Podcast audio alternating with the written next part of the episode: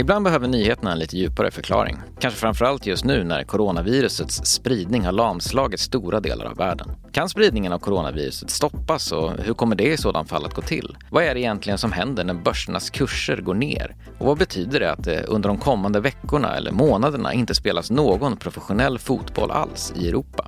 Jag heter Joakim Rydström och den här podden kallar vi för Expressen förklarar. Och vi tänkte just förklara saker och ting i den här podden. Flera gånger i veckan kommer vi stanna upp lite extra vid någon av alla aktuella nyhetshändelser som vi bevakar här på Expressen och gå igenom det viktigaste du behöver veta om den. Och sannolikt blir det så här i början särskilt mycket fokus på just bevakningen av coronaviruset. Men Expressen förklarar en podd som också ska kunna fördjupa brett om allt möjligt. Nöje, krimnyheter, sport, klimat, inrikes och världspolitiska frågor, privatekonomi, ja, helt enkelt fördjupningar om allt det där som Expressen berättar om varje dag på vår sajt, i vår app och i Expressen TV. Vad kul att du redan bestämt dig för att lyssna och glöm inte att också prenumerera.